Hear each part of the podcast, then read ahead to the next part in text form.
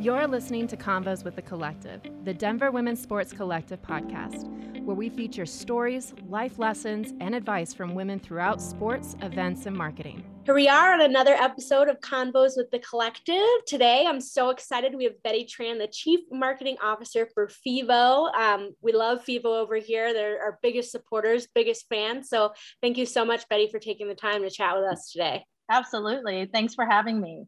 Of course. Tell us a little bit about your background. I know you've had a lot of experience in live events and you've had some fun stories you've shared with me. So we'll start there. yeah. So I, God, my background is a bit diverse. So I started my career licensing music for television and film, funny enough. Um, and the way I got into live events was I was doing a remix for a theme song for the show called 24. And at that time edm music wasn't it wasn't a thing. It wasn't pop music or anything like that. And actually it was known as stripper music back in its heyday. And hilarious. it was it was like hey find a dj to remix the theme song you know some stripper mm-hmm. music. And i was like okay cool. What ended up happening was i had like two jobs. I was an assistant at fox and i was um like running the door at a club. And i remember asking my buddy um, Saul Schaefer, who's a really renowned um, talent booker. I was like, hey, do you know anyone um, that would remix the song? And he's like, I got someone. His name is Armin van Buuren. And at that time, oh Armin oh van gosh. Buuren. Yeah, do you know who he is? Yep. That's okay. a huge name. So yeah, at that time, I was like, okay, he was like climbing up the um, trance charts or whatever, and he actually came to the studios he agreed to do the remix and he did the remix and everyone loved it. And you know at that point i i was like dabbling in like video editing stuff so i took some footage from the show and i took the song and i gave it to a buddy and he edited it. And you know we just gave it to armin and his team and and they kind of promoted it on bbc radio and all this stuff. Well fast forward let's call it nine months it's Coachella, and it's and if you Google it, it's the only Coachella Armin played, and I forget what year it is, but he calls me out of the blue. I'm literally on my couch, like just watching TV, and he's like, "Hey, Betty, how are you?" And I'm like, "I'm good." He's like, "Hey, the they sent the car to the wrong airport. Would you mind picking me up and taking me to Coachella?"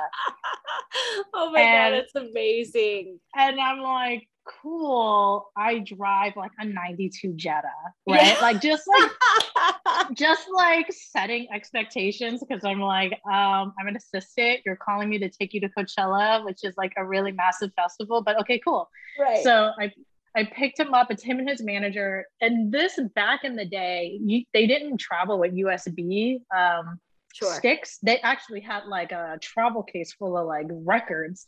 Oh my and gosh. so like so then you're getting in the car and I'm driving. And this period of time isn't like as secure as it is now. So they basically wave my car. I drive behind, I park behind the stage, and I'm like, oh my God, thank you so much. Like I'm I'm cool, right? Because I got like all access to Coachella. Yeah. Well, he's he gives me a big hug and he's like, Betty, I got you for life. Like, like, thank you so much. He gets on the stage, he opens up the set with 24 the video that my friend edited and the song. And there were like three Fox executives out in the audience, and I got promoted. That's awesome. literally got promoted like two weeks later. And it was you know, the digital boom came, the live events boom came, and that's how I got started. Isn't that funny? So every that is such a killer story. we just we literally just laugh about it all the time as like my career escalated, and obviously he became and still is, I think, like one of the top ten DJs in the world. Right. It's always a running joke between us. That's hysterical. And did it, did he have like his whole like crew with him, or was it just him? Like it was him and his manager Sonder but he's like a he's a super low key guy. He doesn't like have a massive entourage. He's just like one of my favorite people in the industry. Such a nice, warm guy, a family man. But yeah, it was that was not the phone call I was expecting. Was to pick someone just randomly like, hey, put me up. Can you take me to Coachella for my set? Yeah, cool. right. that is hysterical. It's so funny. I was just gonna ask you what your most memorable uh, moment working in events, but I think you just answered it. Well, you know, there's that, but I think like there's, you know, because I saw this question come up. There's so many memorable moments, but I think like when you work in events, and I can tell you, working EDC Vegas, like it's at the Las Vegas Speedway Motorsports, uh-huh. and like, you know, I, I I think you know this. When you work in events, you're almost like a traveling circus. It's like a family, right? So you're like bickering, you're fighting, you love each other, you don't. It's like this and that but the moment when those doors open to any event, but particularly EDC Vegas, mm-hmm. you're at the top and you just look at all these fans running down the stairs just in such like pure happiness you're like you know what? It's all it's worth it. This moment is worth it. When you see mm-hmm. just how happy what, what joy you bring to these people. Yeah, that's like a big why for me too of why I work on the team side is just like kind of those memories you make for people is really really re- rewarding especially for, for kids. And you being a mom i'm sure you can relate. Oh yeah. You know i had um it's funny at fevo this uh kid he didn't receive his ticket he was going back and forth i can say it now because the game happened um but he was going back and forth and he was so specific on his seats and i mm-hmm. was like huh so I called him and I said, Hey, can I ask you a question? And he was like, Yeah, sure. I said, Are you proposing to someone? Because you're so particular about the location of your seats. And he said, Yes. And so I was able to call the team to do like put it up on the uh, screen as oh, it was happening. Awesome. But isn't that funny? Yeah, it's like there are very specific moments in events, it's sports, music, whatever, where you're bringing joy and just like memories to people, right? So mm-hmm. that's why mm-hmm. for us on the event side, production marketing, no matter what department you work in, it's just so that customer experience is just so important. Yeah, 100%. And I mean, too, like, obviously, you went from being in the thick of it with events, now you're over like to the the tech and the management, like the marketing side with Fevo. Like, what what was been the biggest difference i guess transition from your day to day from going i mean you were really in the thick of it you're picking people up from the airport oh yeah i mean you know it's so funny i always tell people um, the more you climb up the totem pole the more you get removed from the day to day right like mm-hmm. even preparing for this like a lot of um, a lot of the copy and a lot of it was written by my team and so mm-hmm. it's like as you climb up the totem pole you just realize how important a team is to your success and vice versa, right? So right. I would say the biggest difference, and and I actually like to get into the weeds a lot, to be honest with you, because I love talking to the consumers. But it's mm-hmm. that it, it's like um, the biggest difference is just letting go. It's like you, you got to let go a little bit. You have an amazing team. If you have an amazing team, you can definitely let go.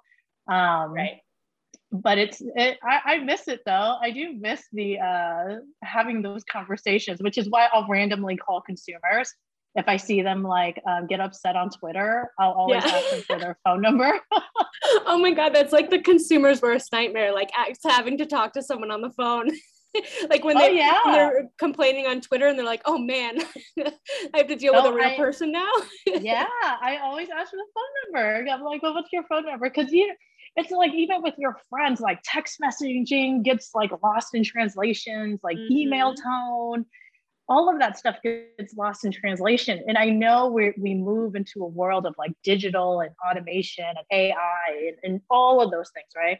Right. But there's still an element of human interaction that's necessary. And I don't know if for me it's just I'm old school, right? And like that stuff is important to me. Mm-hmm. But I uh it, it is something that I like to I like to do like just reach out to people and talk to them yeah i think too it's like i was talking to someone about this the other day it's something that kind of gets missed now too because i mean gosh how long have we been for the last couple of years been only conversing digitally um, there's been a lot less in-person interaction.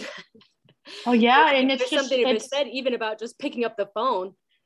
Yeah and it's just different right? And i also think it's like generation difference right? Like right. i i come from that school where it's like hey you have an issue pick up the phone call like and you know there's this new generation that's like it's digital. It's like we respond on slack or like we re- you know we respond on email or things like that where you know i think both generations have to adapt. Like I I definitely know I have to adapt to, you know, the the younger generation coming in and this is how they communicate, right? And just like it's funny because I my team, I always tease my team. I'm always like, you, I was like, you can always call me. I'll answer the phone for you, yeah. you know?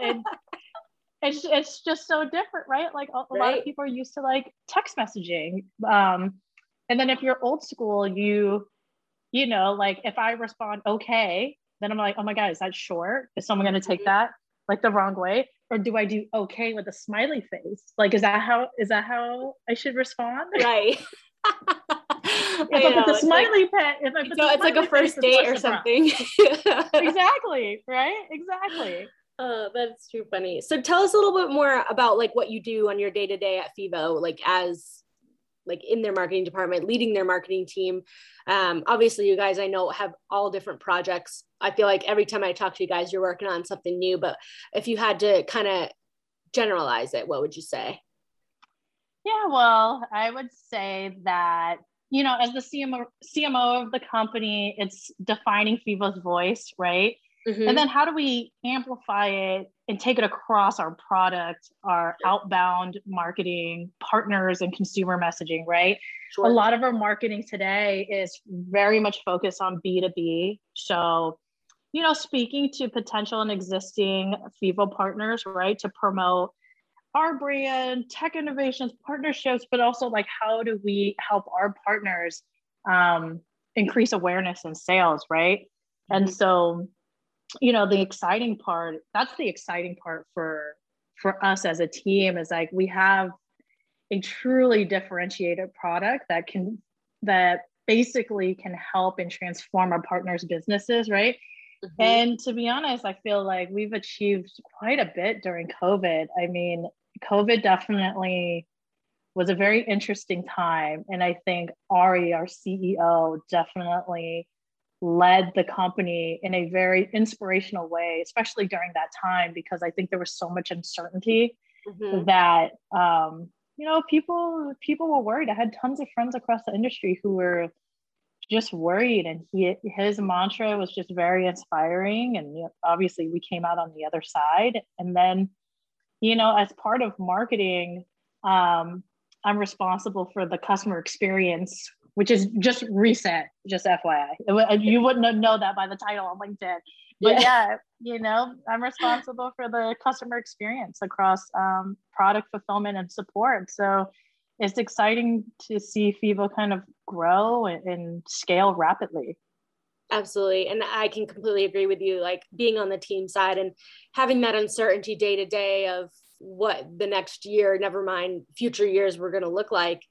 Um, I mean, who would you say and i mean you mentioned ari and i know uh, quite a bit about ari and what a great leader he's been just for people who i know who have worked for fevo and people who have interacted with him. But who would you say are your role models? Like and what do you personally look for when you're looking for leadership in this industry?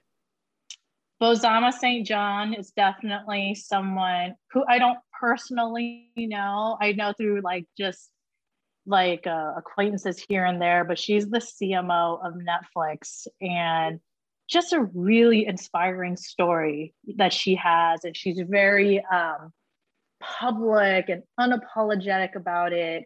Um, she's had a very versatile career. So when i look at people who are role models and people who you know are mentors as people who's kind of breaking new ground. And people to be honest with you who are unapologetic for who they are, who are open about their mistakes and they're vulnerable, right? And she's just one of those people that I look at, I admire, and I'm like, wow, like she's definitely had a roller coaster of her career. She's definitely had a roller coaster in her personal life.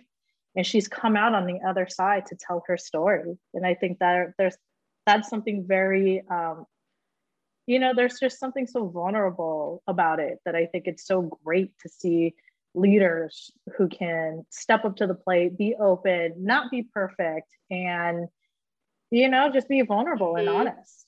I can't agree with that more. Like, I just feel like there's a kind of an absence when it comes to leadership and fessing up almost to their mistakes, right? Like, oh yeah, for people that are in in like subordinate roles even myself even though i'm in a hiring position i'm still manage managerial level just being able to see that hey like people still make mistakes like this is the way to approach those kind of situations. I feel like those those learning opportunities are few and far between sometimes.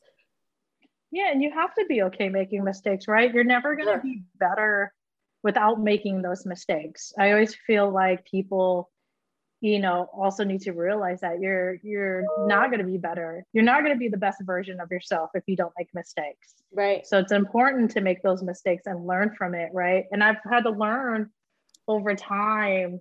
I, I, it's got to be an age thing too. As i've gotten older it's like i'm yeah. less i'm definitely not defensive. I'm self-aware. Right. it's like you know that's why i hire people who are better and smarter than me in, right. in certain areas, right? Because and you like, got to be humble and know that that's yes. like an asset, right?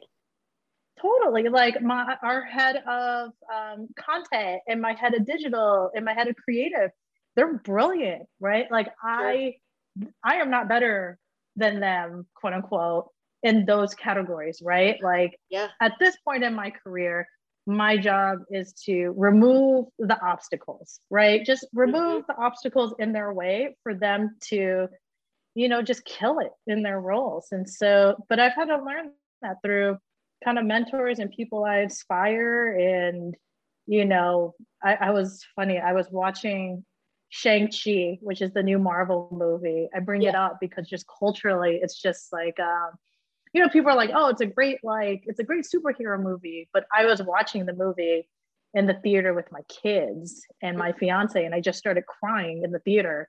Mm-hmm. And my fiance looked at me, he's like, Are you okay? And I was just like, It wasn't a sad scene. It was like, you know, things are blowing up and like fighting and like things like that.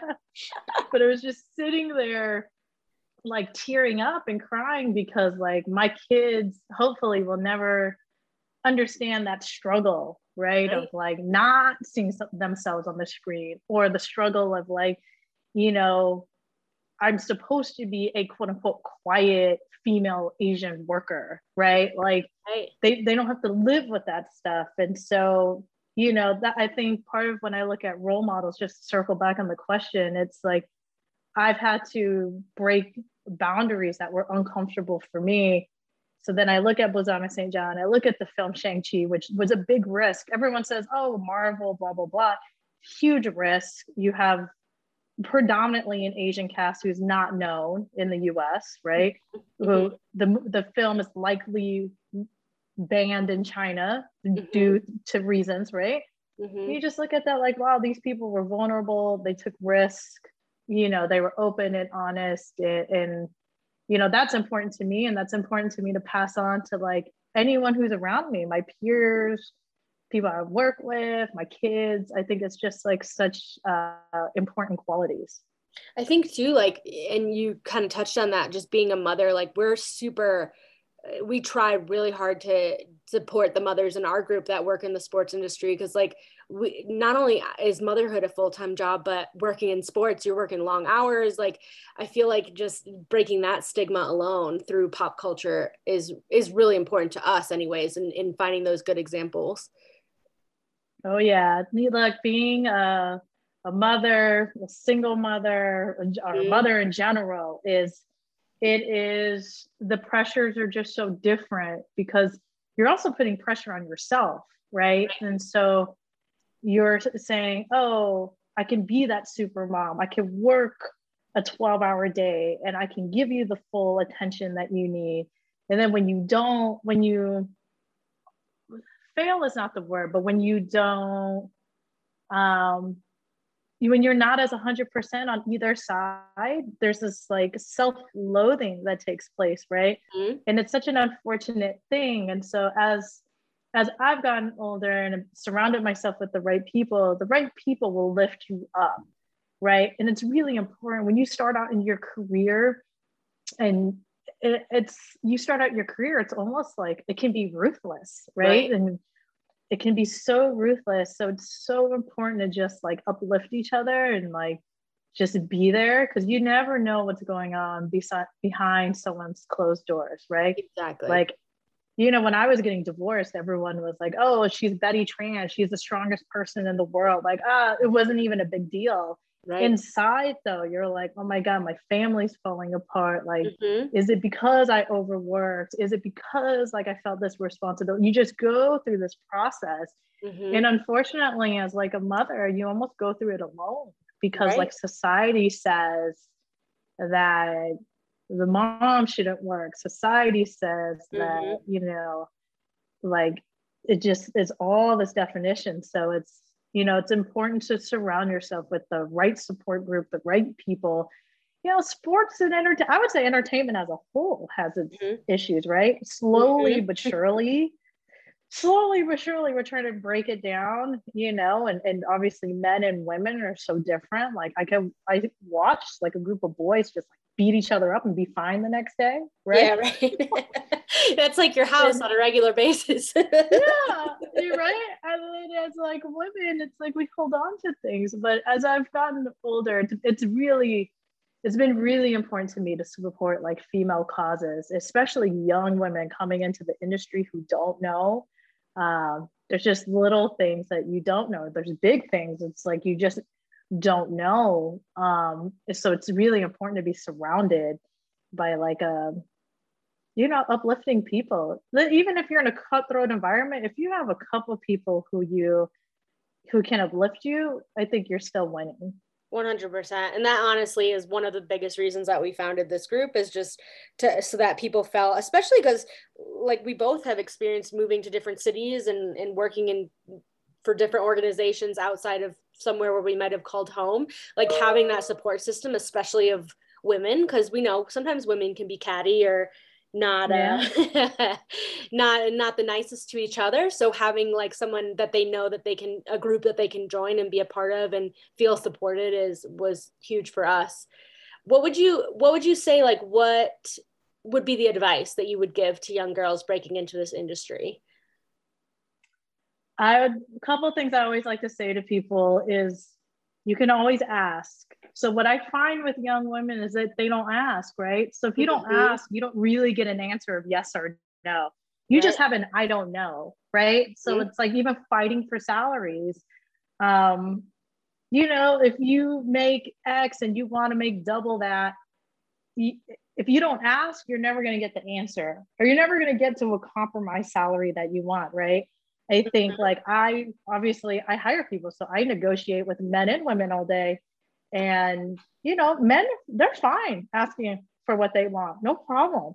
Women, on the other hand, even myself included, like I can't I can negotiate for other people. I can't negotiate for myself. Like for right. buying a car, I'll ask somebody else to help negotiate for me, right? it's just right. It's just one of those things like you're self-aware about. You're but right. For, for girls coming into the business, I would say like, you know, you should ask and know what you're worth, right? Don't right. be afraid to ask for something and you know you're worth that something, right? Even you and saying the, like you ask for help when it comes to like a car purchase, like that again, it takes it's just knowing like where you need that help and asking for it is a huge asset to have. Yeah, you have to know that, right? And it's like you know i also found having like really good mentors entering in was important right i think but you have to do what's good you have to do what's good for you right. and you know there's stigma I, less now than when i was climbing up the totem pole but like mental health like mm-hmm. i think it's mm-hmm. important if you see if you see a therapist see a therapist i do you know yep. every Thursday. i think we all do at this point i'm a huge proponent a for mental health friend say to me one time, um, if you don't see a therapist, I think something's wrong with you. It yeah, right? In, like, the movie That's a great industry. quote. Isn't it? Right? Isn't it? I, I need it on a t-shirt. right. He was like, I think there's something wrong with you if you don't see a therapist. I was like, okay. Right. Like, you know, but yeah, it's it's you know, that kind of stuff is just so it's just so important. And then 10 years ago, if you were to ask me these questions, I probably would have answered differently, right? Like, right. but I was, I was definitely humbled early in my career. And, you know, it's definitely something that I cherish. Yeah, absolutely. Well, thank you so much, Betty. All of these, I love your stories. I could talk to you all day, but oh. where you're a very busy lady. but if people want to reach out to you and connect with you, what's the best way? Oh, email. I'm like, oh, Instagram. No, my Instagram's private. Yeah, right. I'm like, oh, my Twitter. My Twitter yeah. is Betty Tran one two two. There you or go. Or you can hit up. Um, you can hit up Hello FEVO. It's sometimes it's me answering. You never know. Oh, there you go. I love that. A little bonus. yeah. Awesome, Betty. Well, thank you so much. We really appreciate you joining this episode. Thank you so much. Thanks for having me. That wraps up this episode of Convos with the Collective. Thank you for joining us for today's convo. If you enjoyed this episode, take a screenshot and post it to your social media, tell your friends, and catch the show notes on our website at www.denverwsc.com. Don't forget to subscribe on Apple Podcast or Spotify to catch each week's episode and follow us on all social platforms at Denver Women's Sports Collective so you don't miss a single combo. This podcast includes various hosts from the Denver Women's Sports Collective and was produced and edited by Ali Monroy. Ever find yourself mindlessly browsing online?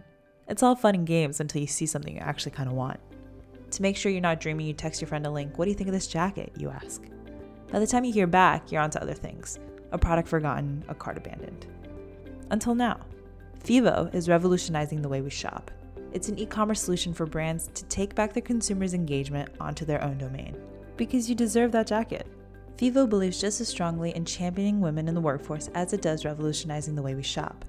That's why FEVO has partnered with the Denver Women's Sports Collective to provide resources, counsel, and strategic investment toward female professional growth we at FEVO are proud to support the DWSC in 2021 and beyond.